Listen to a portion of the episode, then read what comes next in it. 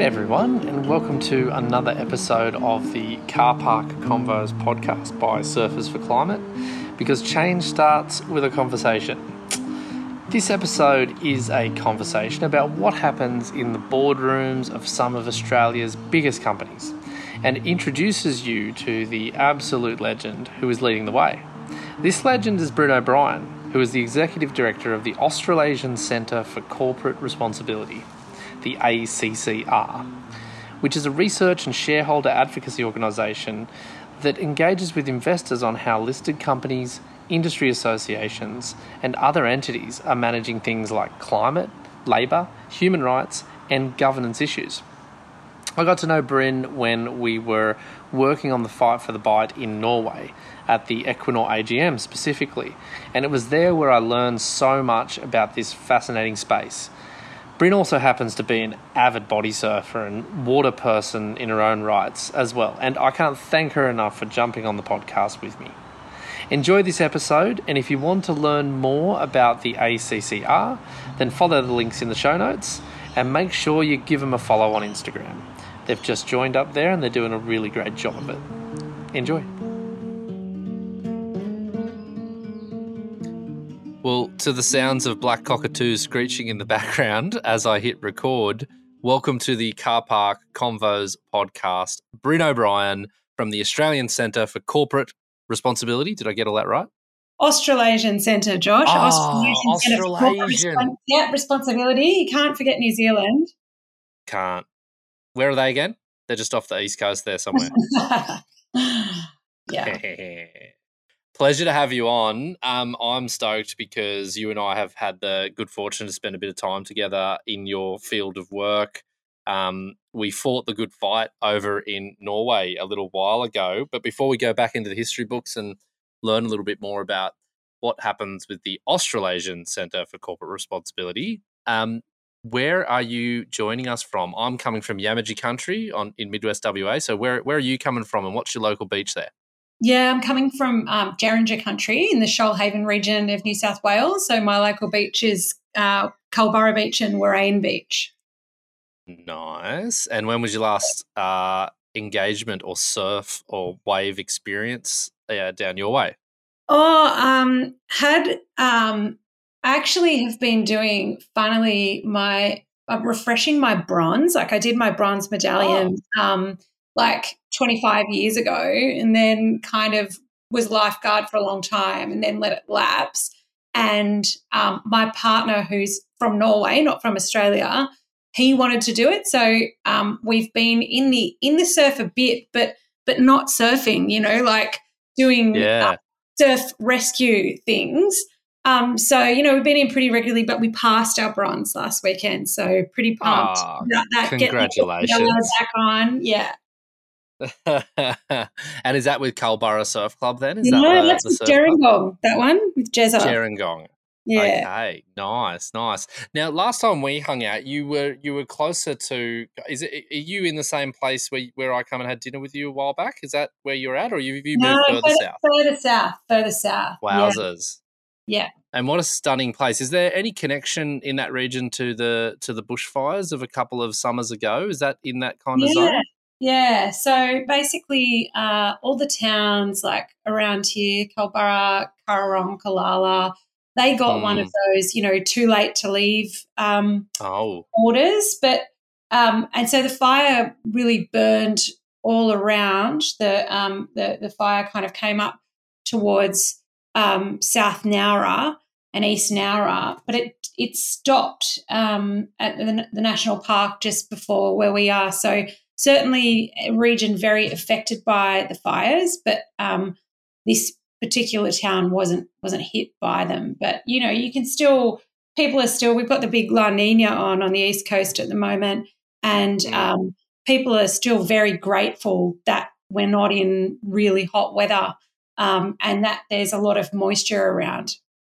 Mm it's um it's a double edged sword. I'm sure people because hasn't um Sydney been a bit inundated and there's been a lot of rain up on the up up a bit further north than you, but you know, like it's kind of either one thing or the other, isn't it? These La Ninas and El Ninos, you know, like it's a tough old um, cycle we find ourselves in. Yeah, I think you know uh, people are, you know, really paying attention to it now. It's one of those, you know, one of those things that allows you to start kind of opening the door to conversations with people about the changing climate as well. Um, mm. And uh, yeah, but you know, yeah, I think it's kind of a matter of time until we're in those really hot summers again. So that's that's a pretty terrifying prospect. Um, but you know, but here we are. It's 2021. It's almost 2022, and mm. um, and that's what we're going to be living with. Exactly, exactly.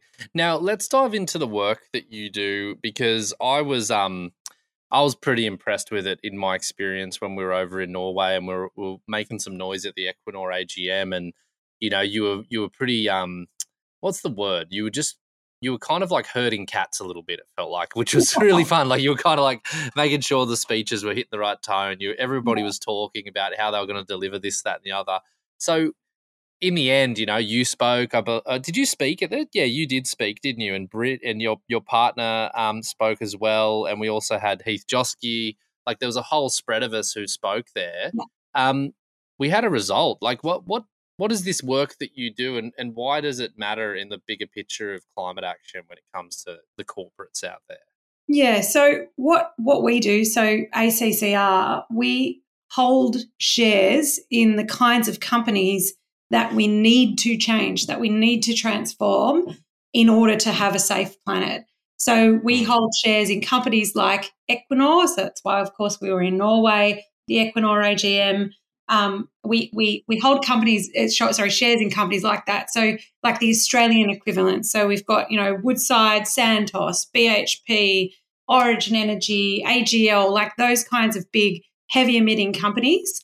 And mm. we hold those shares so that we can access the rights and the power afforded to shareholders under the Corporations Act to try to change those companies. So it's like, you know, it's a bit of a a bit of a you know an interesting technique that if if the the single kind of data data set that you had about me was my share portfolio, which of course my personal share portfolio, which contains um, you know, the, the, the, kinds of stocks that I've just listed, the, the really heavy polluting stocks, you'd probably think I was a psychopath that wanted the planet to burn, and also probably a really bad investor. Like, you know, mm. these stocks are performing below the market on average, like well below the market over years. And some of them have lost, like, you know, AGL's lost like 70, 70% of its value over the last few years. So, um, so we hold those stocks. Um, and we go in and or we we we cover them so we we understand those businesses really well. And we go in uh, and meet on a regular basis with the executives and um, in some cases the board members of those companies. And we have conversations with them about the need to decarbonize and to do so rapidly. Um, and then when we can't get an outcome through conversations and you know surprise surprise they usually don't um, respond to kind of you know polite conversations then we mm-hmm. use the formal power powers that shareholders have so that's like filing a sh- shareholder resolution um, there's a section of the, the corporations act that um, that allows us to do that with 100 shareholders so 100 shareholders or shareholders holding 5% of a company can put a put an item on the agenda of a company's AGM for discussion. So what we did in um, in Norway was we all, you know, we all turned up and we asked some questions and we made some speeches and we tried to put pressure on the company kind of, you know, and we and we used that moment as a kind of piece of theatre really to kind of ratchet up that pressure on the company. But also on the agenda at that meeting were a couple of shareholder resolutions. One was filed by Greenpeace and WWF. Another one, I think, was filed by uh, Follow This, which is an organisation very much like ACCR, but headquartered in the Netherlands. And um, and those resolutions were voted on. Um, now, the Norwegian government owns the majority of shares in in Equinor, and so the resolutions weren't successful. Um, but they, you know, that combined effort of the kind of AGM theatre, asking questions, political strategy, resolution strategy, you know, obviously put enough pressure on that company to change course. So that was a really long way of saying like we we to come back to the point we have to change these companies. We don't have an option of letting, you know, Woodside just keep expanding fossil fuels production and selling fossil fuels to be burned. That those actions are totally incompatible with a safe climate and a safe planet. And so what what we do is we we use those shareholder powers to make that to make that claim, to make that demand. And when we're doing that, we're talking to um, other investors in the company. So in you know in Equinor's case, the major investor is the Norwegian government, but in Woodside's case, um, the the major investors are the big passive asset management firms like BlackRock and Vanguard and State Street. So we go and talk to all of them as well, and we say to them, mm. "You guys have." Made commitments to the Paris Agreement. You've said that you care about a safe planet. And in fact, you're only going to make money if you know civilization keeps functioning in the way that we're used to it functioning. Um, mm. We're on a temperature trajectory at the moment where you know civilization will not continue to function in this way. So you're not going to make money. I mean, that's not the worst problem, but that's that's what black you know the black rocks of the world care about. Um, mm. So we say to them, look, you actually have power. So if you hold you know five percent of a company, then you're responsible for voting th- that 5% of shares at a company's AGM and you can you can vote for change. And so we present the opportunity for change and then ask, um, and we with our 100 shareholders present that opportunity. And then we go to the asset owners and the asset managers out there in the world, the trillions of dollars of capital under, under management. And we say, you know, back this in. It, it is time for this company to change. It's funny you mentioned BlackRock. I, I, remember coming across a few articles from their uh, either chairman or CEO. Is it Larry Fink? Is that yeah? The, he's um, the chairman the... and CEO. Yeah. Oh, there we go. Okay, so I got both right. But you know, I've I've read some beautiful words by him about the need yeah. for change and the future that we need and blah blah blah. But you know, at the same time, these guys they still hold on to these shares. So you know, what is that? Is is all that stuff I've been reading from him just greenwash, or or is it actually legitimate? Like is there a legit, legitimate aspiration within a, a big um you know investor like BlackRock to change the world? Do you feel um, like it's um, legit? I think it's at this moment in time, it's mostly greenwash. Um, yeah, I, I would say. I, would say um, to be fair to BlackRock, it's it does much better than any of the other major passive asset managers. So it, yeah. it, is, it is much better than than its peers, both in words and in actions. Um, but um, like we don't have a choice. Like BlackRock now, we we must demand that BlackRock transforms these companies. Like they're their basically their most important stakeholder for a lot of these companies. Mm. The asset managers are their most important stakeholders, most important shareholders, and not only do they kind of have to listen to them, but they also have real power, like actual real voting rights. You know, they have rights mm. to to influence the decisions and the trajectory of companies. And they have the one of the most powerful rights that they have is to um, vote on the appointment and removal of directors, and that's mm. like board directors. And I think that's where we're we're seeing, you know, the the you know our our activism will inevitably move in that direction for personal accountability for board directors that are overseeing actions that are incompatible with our future there's going to be a few old white men worried about this conversation. Is this um? We better make sure we um protect ourselves from their wrath. Um, it's um, it, there's a lot of them on there, isn't there? And it seems like there's a generation there. Is it a generational thing though? Do you, do you think these directors who currently possess it is it a generational kind of disconnection with the realities of what we're facing? Absolutely. Um, mm. it's. I mean, it's it's generational. It's relates to immense wealth and privilege, and um, the Australian kind of company directors um, scene is very small. Like the, yeah. the talent is very shallow. Um, they all know each other. They're often serving on multiple boards together. There's a kind yeah. of chumminess and a clubbiness to it that is actually acts against the interests of the companies whose boards they sit on and the interests of their shareholders a, a, a lot of the time. Um, and like, yes, um, there are a lot of old white men who are pretty stressed out about the kind of work we do. That's fun. Uh, yeah. That's a lot of fun. it's um, and and I, I, guess like, what's the challenges that you face though in your work? Because you know, it sounds like great work from the outside looking in, but what's the pain points for you in in making this kind of grow and increase your own impact um, along the way? Where does where's the bottleneck? Um, well, there's a few. There's a really practical one. Like we need 100 shareholders uh, in each company that we engage with in order to be able to access the power of kind of shareholder resolutions and the, the formal rights. So, if there are any of your listeners that that hold um, or wish to hold energy intensive Australian stocks, um, then you know get in touch accr.org.au. Um, that's out. That's my plug for the day. Um, That's fine though. But on that question though, I just want to dive into that because how many companies would there be? Like, do you have like a ballpark of the number of companies that you would need?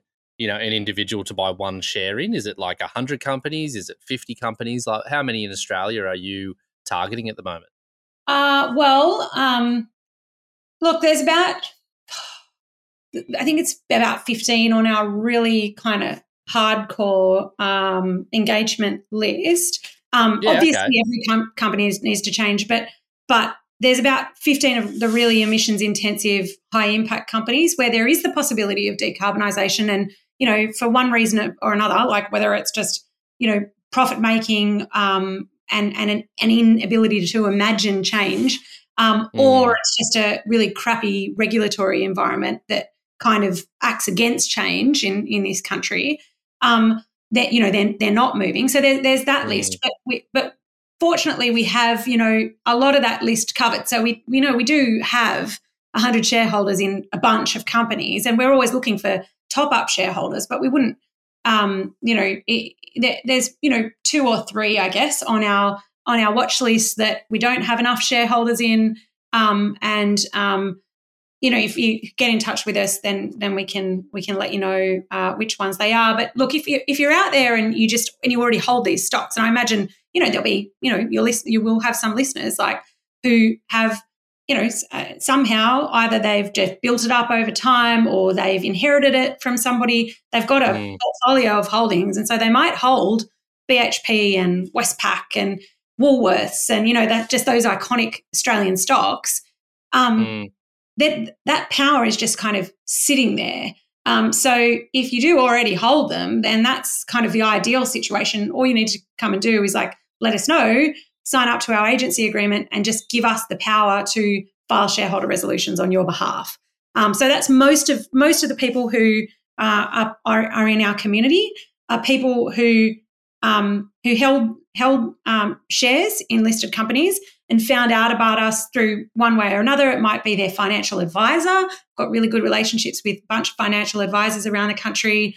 Um, it might just be word of mouth. They might have seen an ACCR ad on, you know, in Instagram or in the Saturday paper or in the Guardian or something, um, and they and they've come to our website and, and signed up. So most people, you know, that we in our community are like long term shareholders, um, and it's just that matter of um, you know, uh, becoming one of our our co-filers.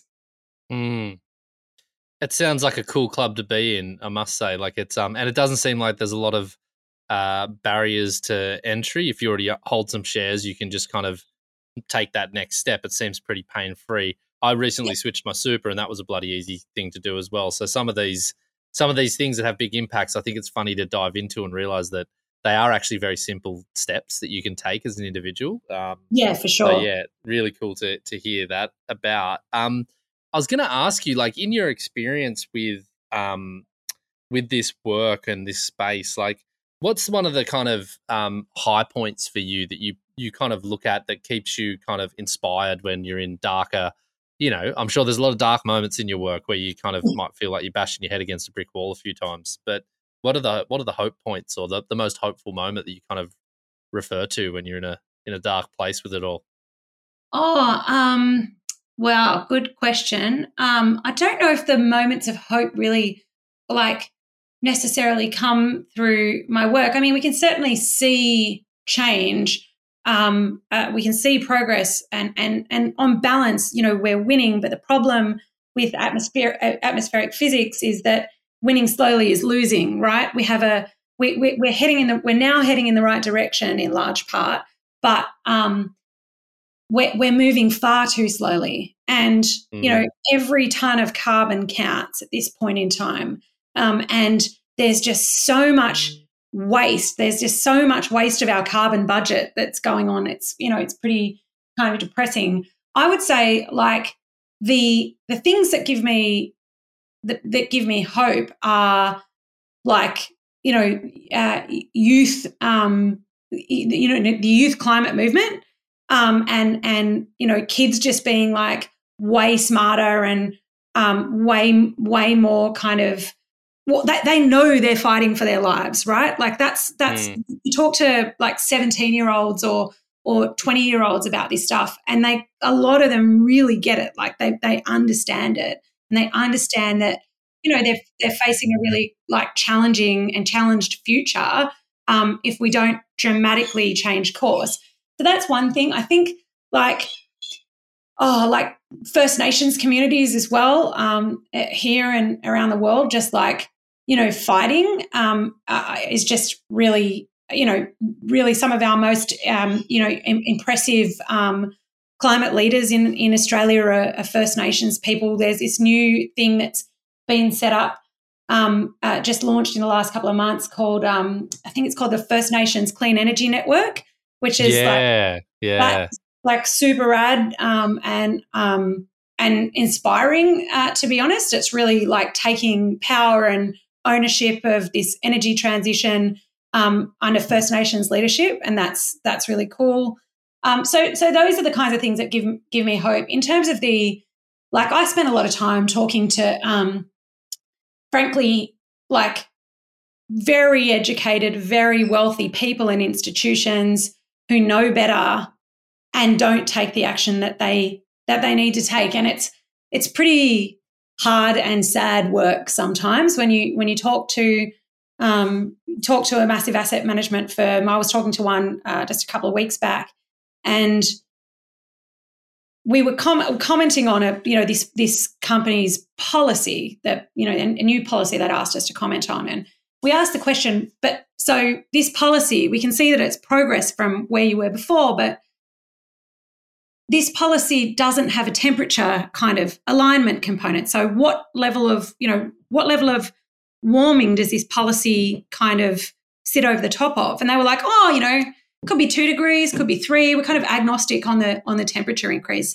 And like that, that attitude, yeah, totally, right? And you're like, do you know what that means? Like, do you know what three degrees actually means? Do you know what two degrees means for, you know, for all of us, but in particular, like for the Pacific, for like for for the Torres Strait, like for cultures and people whose lives are important and and valuable you know? So so i spend a lot of time talking to yeah rich educated people who have power. And that's the saddest thing about it. They have real power actual power formal legal power real economic power to do something. And you know that they don't and and the institutions don't and it, you know ultimately it's not a matter of individuals and, and i mean unless you're the ceo and chair of blackrock right? Then it, what you do as an individual does matter, um, or a very senior executive in one of those firms. But mm. you know, it, it's it's big institutions, and um, uh, yeah, not to, not look we. But I should say, say, Josh. I mean, I'm always pretty grim about this stuff,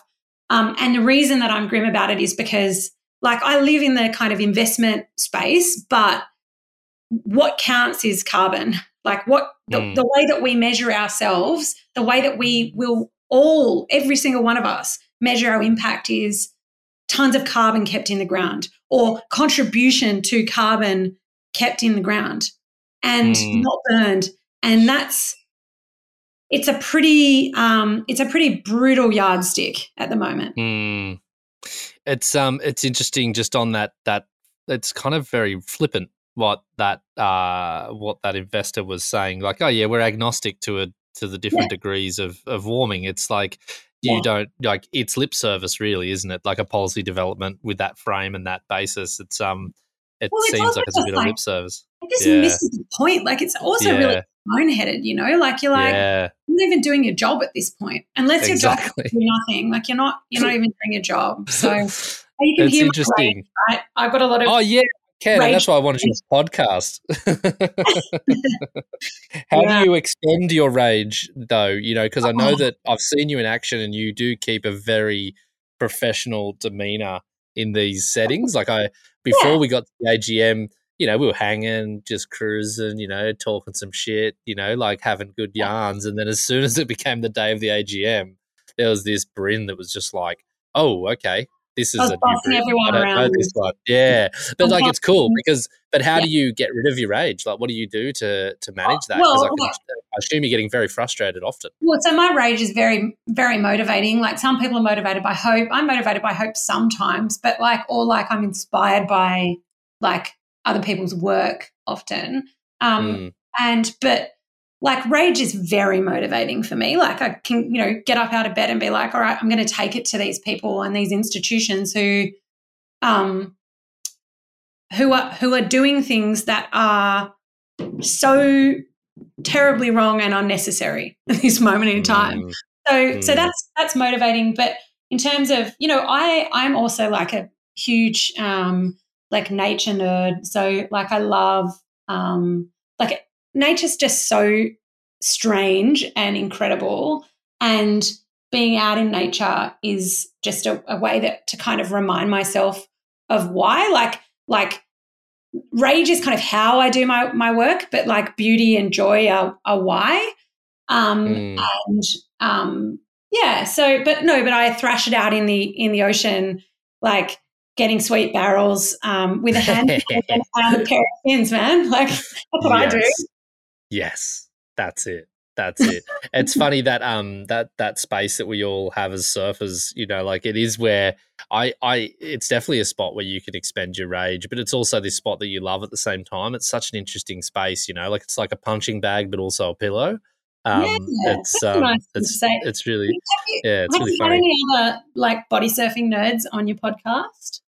Not yet. No, you're the first one. I mean, I count. I'd count myself as a body surfing nerd to an extent as well, and I know Belinda doesn't mind it either. So we're kind of we're all part of the same club. Um, yeah. But you know, tell tell me what uh, like let's let's kind of finish on a positive note about this space because um, I think that you've definitely got the message across. If anyone is listening to this doesn't understand, but Brynn needs more. You know, if you want to get involved by owning one share in a shitty company you know, you can create your own shit folio by the sounds of things. So, you know, you can talk to Brynn about a shit folio yeah. and then we can um, get some action there. But um, let's talk about that space that you love and, you know, expend your rage. What's it, what's, what's this body surfing experience like to you? And we're going to finish on your words, all right? Okay. So I, I just love it. So basically, I grew up on the South Coast, a little bit north of where I am now. Um, you know, in the kind of in the surf club, but also body surfing. And I gave um, bodyboarding a crack and I gave surfboarding a crack. And like, I'm pretty kind of rubbish at them. Um, like, you know, I'll longboard if the surf's really small, but get like gets above about two feet and I'm like, just give, just get me in the you know in the barrel um, and I and I can't achieve that on a surfboard. So um, so no I've just been a I like made the call when I was just in my teens. I was like you know what? I just actually love body surfing. This is what I what I do. And it took me you know and I so you know the essential ingredient of body surfing is the body um, but you, it's very much enhanced by a good set of fins and um, and a hand plane if you if you want to go that far. Um, and yeah, it's you know it's the best. So you you know you can never have an unfun body surf. Like you can have a frustrating surf, right? But you can't have a frustrating body surf. I just don't think anyone's ever had a frustrating body surf. Like just in the wave, in the ocean. You know, I mean, yeah, it's it's great. It's it's so nice, um, and the water's getting warm here right now, which is which is great. Um, and so I can peel the wetsuit off finally um, because you know just the the swimmer's body surf is the ultimate body surf, the pure body surf. Um, but yeah, it's it's awesome.